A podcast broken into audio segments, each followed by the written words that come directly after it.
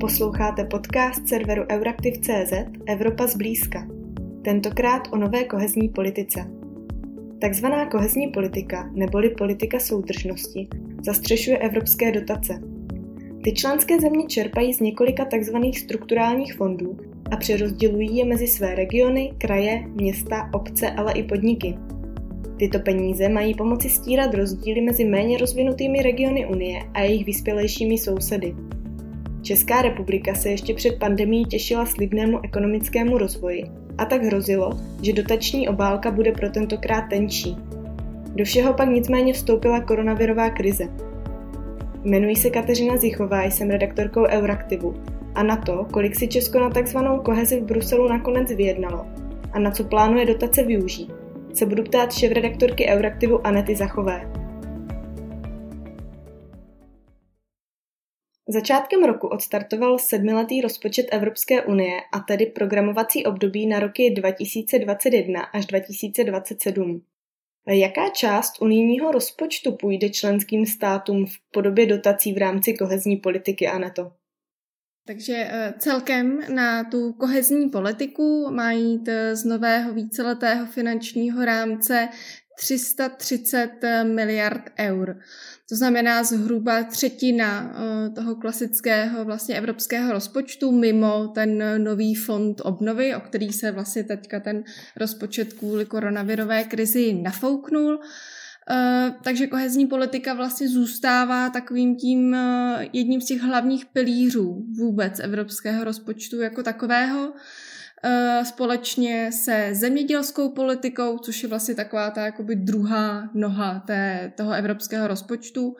A pak vlastně ten zbytek to tvoří už takové ty, řekněme, jakoby nové iniciativy, nové priority, jako je třeba obrana, řešení migrace, Ehm, nějaké, řekněme, velké komunitární programy zaměřené na třeba digitalizaci nebo životní prostředí, ale přestože vlastně ta kohezní politika vždycky tak nějak jakoby bojuje o to svoje přežití eh, na začátku každého toho finančního rámce, protože eh, řekněme, že ty kohezní země, jako je třeba Česká republika, tak každých těchto sedm let vlastně oni musí nějakým způsobem obhájit, že si pořád zaslouží tyto peníze vlastně od těch svých eh, západních eh, bohatších sousedů. Takže vlastně i v tomto, i, u toho, i v případě tohoto finančního rámce se první jakoby zvažovalo dokonce, že by se ta kohezní politika opravdu smrskla na nějakou velice malou podobu, ale nakonec i právě kvůli té krizi, co přišla, tak eh, zůstala v podstatě eh, na podobném objemu jako v tom minulém finanční rámci a právě se ještě trošku přifoukla vlastně o ten fond obnovy, ze kterého taky část peněz do té koheze jde. Mhm. A nakolik si v rámci politiky soudržnosti přijde Česko? Eh, z kohezní politiky by Česká republika mohla čerpat v těch následujících sedmi letech zhruba 19 miliard eur. Eh, vlastně tady ta částka vyplývá eh, z takových jakoby vzorců, které vlastně Evropská unie používá právě pro vypočtení té konkrétní alokace pro ten členský stát. Eh, to znamená, že Česká republika zůstává nadále eh, jednou z těch jakoby silnějších kohezních zemí. Samozřejmě, že nejvíce peněz jde tradičně třeba eh, Polsku, hodně peněz jde do Rumunska, do Bulharska. Česká republika vlastně v těch minulých letech se začala ekonomicky poměrně značně přibližovat těm bohatším státům Evropské unie, což znamená, že vlastně ten náš podíl těch kohezních peněz Eh, se měl nějakým způsobem eh, snižovat, eh, ale zůstáváme tak nějak na té, na té stejné úrovni jako v tom předcházejícím období, protože i Česká republika vlastně v tom uplynulém roce 2020 vlastně bojovala za to, aby těch kohezních peněz dostala co nejvíce, protože řekněme, že Česká republika je zvyklá uh, ty evropské dotace čerpat. Uh, Přeci jenom uh, evropské finance tvoří zhruba nějakých 40% vůbec veřejných investic v České republice. To znamená, že kdyby ten objem těch peněz nějakým výraznějším způsobem klesl, tak by to mělo opravdu jakoby znatelný dopad na úroveň veřejných investic v České republice. A vzhledem k tomu, že teďka čelíme krizi, tak uh, zkrátka cesta ven z krize spočívá v investicích, takže jedině dobře, že vlastně ten objem zůstal tak nějak jakoby zachován oproti těm minulým letům. Má už Česko nějaké plány, jak s dotacemi naložit, respektive do jakých prioritních oblastí chce evropské peníze investovat? Mhm, eh, Česká republika se vlastně připravuje už několik let eh, na to nové programovací období. Eh, připravuje vlastně operační programy a to na té struktuře, na které to stojí doteď. Operační programy jsou vlastně jakoby nástroje, skrze které ty evropské peníze putují tady v České republice k těm jednotlivým příjemcům. Eh, Česká republika po celou dobu toho vyjednávání tak vlastně bojovala za to, aby měla co největší flexibilitu právě ve využívání těch prostředků. Eh, zatímco Evropská unie ta se snaží ty členské státy vést k tomu, aby tyto evropské peníze investovaly do takových těch, řekněme, nových eh, oblastí, jako je digitalizace, jako je eh, ochrana životního prostředí, eh, transformace energetiky a tak podobně, tak právě třeba Česká republika, ale i ty další kohezní země, tak nadále trvají na tom, aby ty prostředky směřovaly spíše do těch tradičních oblastí, jako je třeba dopravní infrastruktura. Takže tím, že Česká republika si vlastně i tuto, řekněme, flexibilitu vyjednala, tak můžeme čekat, že opět uh, spousta těch peněz uh, půjde opět uh, do dopravy. Další významnou kapitolou bude jakási, řekněme, nová digitální a zelená infrastruktura, Eh, to znamená nejen ty, ty silnice, dálnice nebo železnice, ale i třeba taková ta zelená infrastruktura ve městech, jako jsou různé ty zelené střechy, různé technologie, které eh, například mají pomáhat zachycovat eh, emise. Určitě budeme hodně investovat do digitalizace, ať už státní zprávy nebo soukromé sféry. Takže toto určitě budou ty prioritní oblasti, kam chce Česká republika, Evropské finance investovat. Zároveň uh, musíme říct, že Česká republika vždycky využívala evropské peníze nejen na to, aby nějakým způsobem posouvala tu svou ekonomiku dál, ale aby jaksi vyplnila uh, nějaké mezery, uh, na které vlastně nestačil ten vlastní národní rozpočet. V souvislosti se startem nového období začínají pro dotační politiku platit nová pravidla. Mohla by si je přiblížit? Ta kohezní politika se změní v tom, že eh, řekněme, že Evropská unie chce trošku přísněji dohlížet na to, do jakých konkrétních oblastí eh, ty peníze směřují. Eh, takže takovou jakoby významnou změnou je posílení jakési tématické koncentrace je to takový trošku zvláštní název, ale není to nic jiného, než že eh, do nějakých oblastí má zkrátka směřovat větší objem těch, eh, těch financí. Evropská unie ty svoje, řekněme, nové priority právě pro tu tématickou koncentraci eh, formulovala ještě před krizí a jsou to vlastně, odráží to vůbec teďka to nové směřování Evropské unie, to znamená uh, digitální transformace a zelená transformace. Evropská unie přímo určuje, uh, kolik procent uh, z jednotlivých těch evropských fondů má směřovat právě do těchto oblastí. Ta procenta se trošku, řekněme, odlišují na základě toho, o jak rozvinutý region se konkrétně jedná. Každopádně největší uh, objem peněz by měl směřovat uh, do cíle jakési inteligentnější Evropy. To znamená, jak už jsem zmiňovala, tam jde o tu digitalizaci, ale také o inovace, o vůbec rozvíjení nějakého podnikatelského prostředí. Uh, víme, že Česká republika s tímto měla dosud poměrně problém někdy býváme, podle mě to je trošku, trošku nefér označení, ale býváme označení jako jakási montovna Evropy, tak právě tyto peníze vlastně mají jít na to, aby právě tady jsme byli schopní jakoby nejen skládat ty součástky, ale vlastně vymýšlet nějaké nové věci, inovovat ty dosavadní technologie. Takže toto je ten hlavní, jeden z těch hlavních cílů. Ten druhý uh, je, jak už jsem zmiňovala, uh, ochrana klimatu, To souvisí vůbec teďka s celou tou zelenou transformací a snižování emisí, tak vlastně to je ta druhá hlavní tématická koncentrace. Ale samozřejmě, že ten nový, ten nový rámec myslí i na ty tradiční věci, to znamená infrastruktura, ta je mezi tematickými prioritami uh, také. Uh, stejně tak tam nechybí ani uh, sociální politika, takže podpora zaměstnanosti, ale třeba i podpora vlastně cílená podpora pro zaměstnávání e, jistých, řekněme, problematických skupin, jako jsou třeba matky s malými dětmi nebo nízkokvalifikovaní lidé. Takže i tam do těchto oblastí e, má, mají ty evropské peníze v rámci této tématické koncentrace směřovat. E, dlouho se také vedla debata o takzvaném pravidlu N plus 3, Vlastně teď to funguje tak v tom vlastně finančním rámci, který skončil eh, s prosincem 2020. Takže pokud eh, nějaký, řekněme, nějaké, nějaký objem prostředků je přiklepnut eh, třeba na rok 2018, tak vlastně potom plyne doba tří let, to je to N plus 3, aby ty peníze mohly být skutečně vynaloženy, jako vyúčtovány. Evropská unie to chtěla posunout na N plus 2, to znamená, aby se, řekněme, ty peníze utrácely, utrácely rychleji, ale nakonec právě ty kohezní země, včetně České republiky, si vybojovaly zpátky to pravidlo N plus 3, eh, takže tohle zůstává. A vlastně tou největší změnou, jak jsem říkala, je to větší tématické zaměření těch, eh, těch evropských fondů.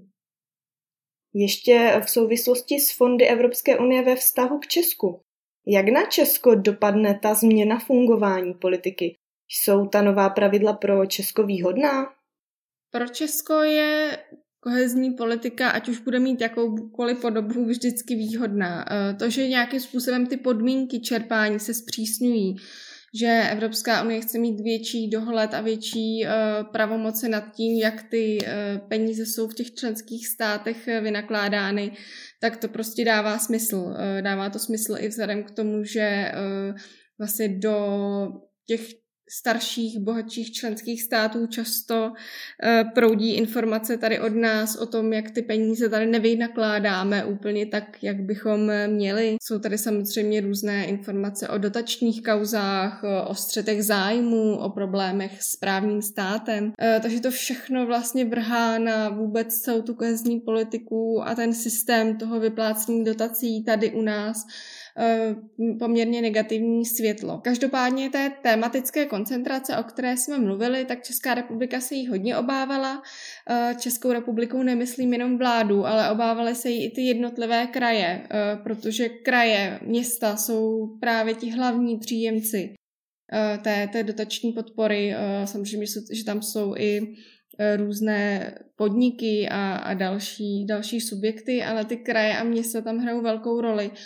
Nejvíce toho obávaly kraje, eh, které právě plánovaly další masivní využívání těch evropských peněz právě na ty infrastrukturní projekty, na silnice, dálnice. Eh, takže oni se vlastně obávají teďka, že eh, ten, pří, ten přísun těch evropských fondů právě na ty dálnice a silnice se nějakým způsobem zredukuje.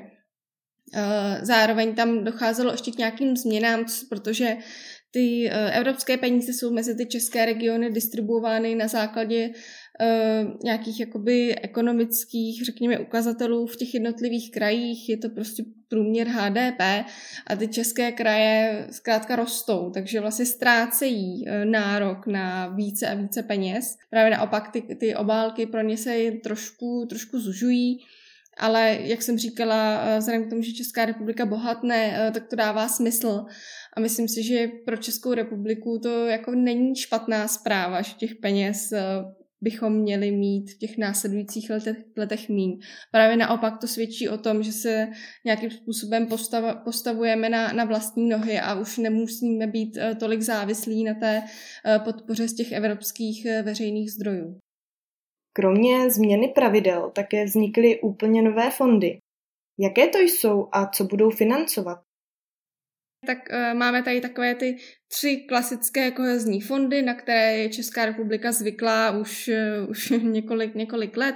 Je to ten Evropský fond pro regionální rozvoj, to je ten největší fond, pak je tam kohezní fond, uh, nebo takzvaný fond soudržnosti a pak je tam Evropský sociální fond. To jsou klasické kohezní fondy, ke kterým se letos, vlastně ten teďka v tom novém eh, víceletém finančním rámci, eh, přidávají fondy nové, které eh, už jakoby nejsou tou tradiční kohezí, ale je to taková ta reakce právě Evropské unie na koronavirovou krizi.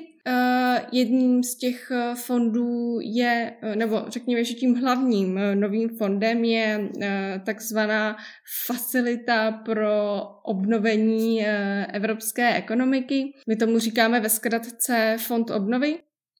A vlastně tento fond tam má několik nových nástrojů.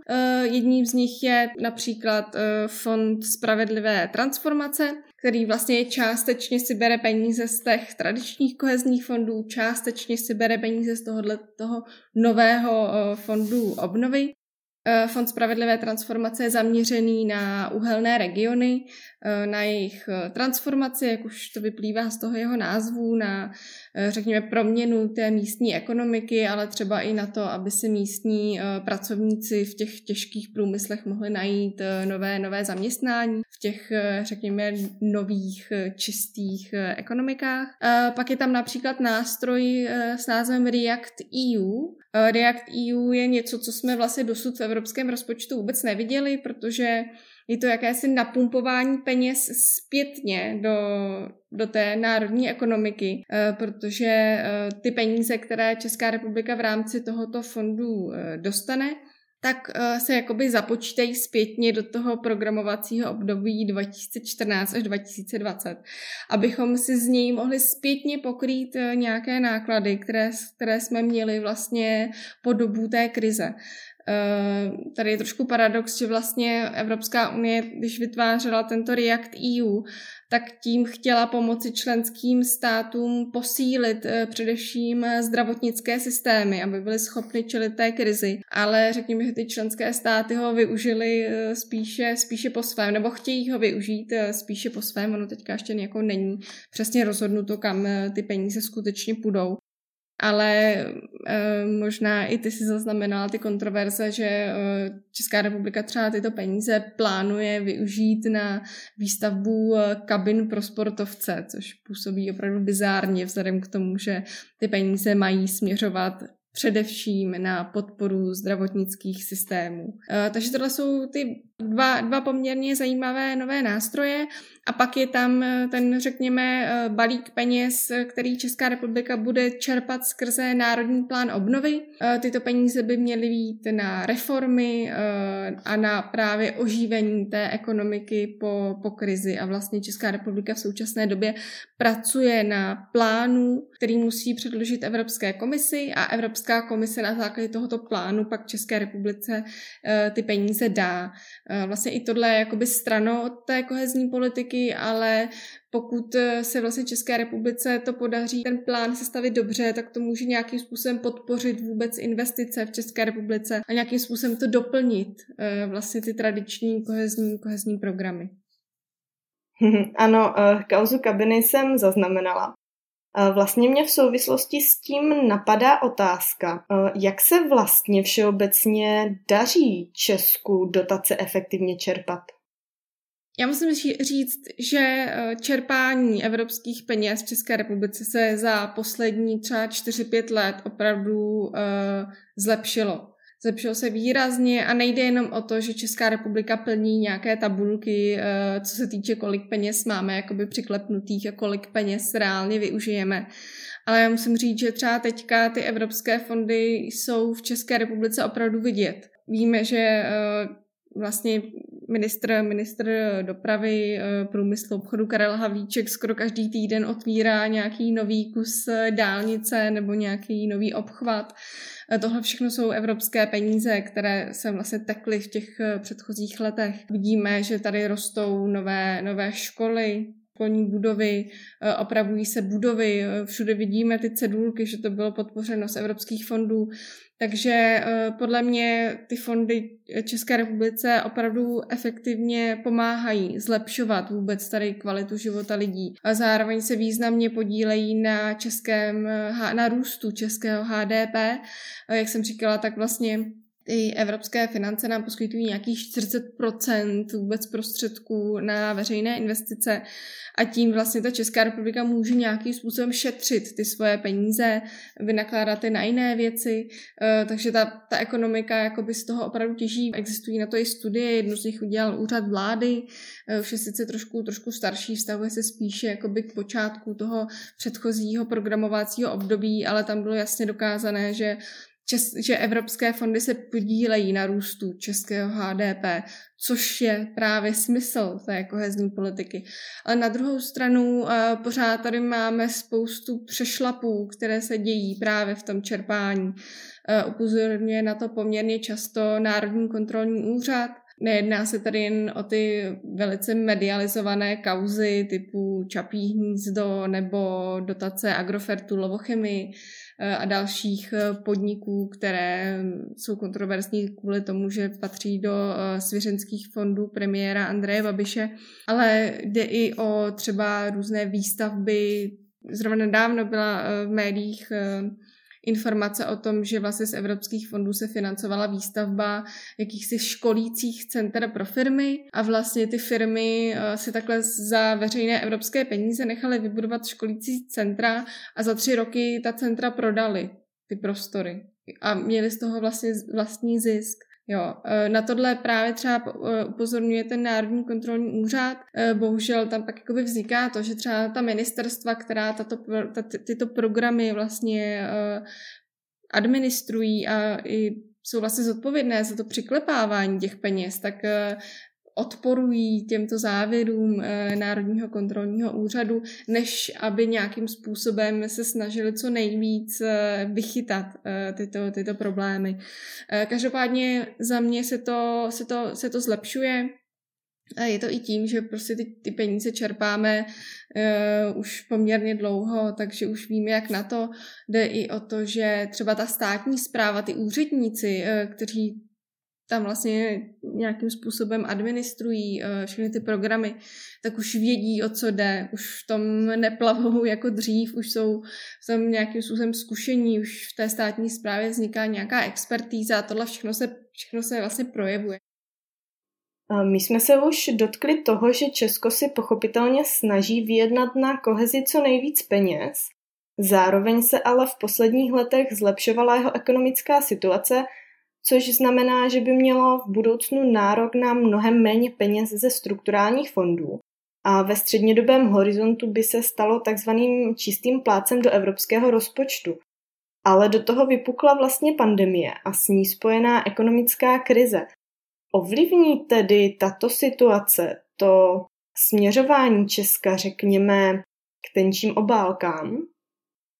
Mm, to je zajímavá otázka. Vlastně ještě před tou koronavirovou krizí se počítalo s tím, že Česká republika někdy zhruba v roce 2030, eh, což se pro někoho může vzdát, zdát jako vzdálená doba, ale rozhodně to není vzdálená doba. Takže v roce 2030 se právě zařadí mezi ty čisté plátce. Přišla koronavirová krize, eh, růst české ekonomiky se zastavil, ekonomika se propadla, počítá se s tím, že Česká republika při tom zotavování z krize eh, bude spíše mezi těmi pomalejšími státy, eh, protože přece jenom ta jarní vlna a uzavírání hranic to bylo pro českou ekonomiku opravdovou ránou, vzhledem k tomu, že Česká republika je silnou pro exportní zemí. Na druhou stranu i s těmi nástroji, které nám teďka Evropská unie poskytla na to zotavení, tak můžeme počítat s tím, že řekněme za dva, za tři roky bychom se mohli vrátit eh, zpátky do normálu. Vlastně už teďka vidíme, že třeba český průmysl je opět tahounem té ekonomiky, bohužel sektor služeb je na tom pořád velice špatně a velice špatně na tom pořád bude. Tady bude hodně záviset na tom, eh, jestli skutečně česká vláda tyto sektory české ekonomiky podpoří, eh, tak jak dosud slibovala. Pokud ano, tak skutečně můžeme čekat, že třeba za nějaké dva, dva, tři roky budeme zpátky na těch číslech, na kterých jsme byli před krizí, takže bychom mohli předpokládat, že i třeba ten náš vlastně vstup mezi ty čisté pláce se o tyto stejné dva, tři roky nějakým způsobem oddálí. Takže Myslím si, že Česká republika nadále směřuje mezi ty čisté plátce, že to ta krize vlastně tomto ohledu není zase takovým zlomem, spíše ten proces eh, malinko zpomalí, než aby ho nějakým způsobem eh, přímo zarazila. Redakce Euraktiv.cz se s vámi pro tentokrát loučí. Děkujeme, že nás posloucháte.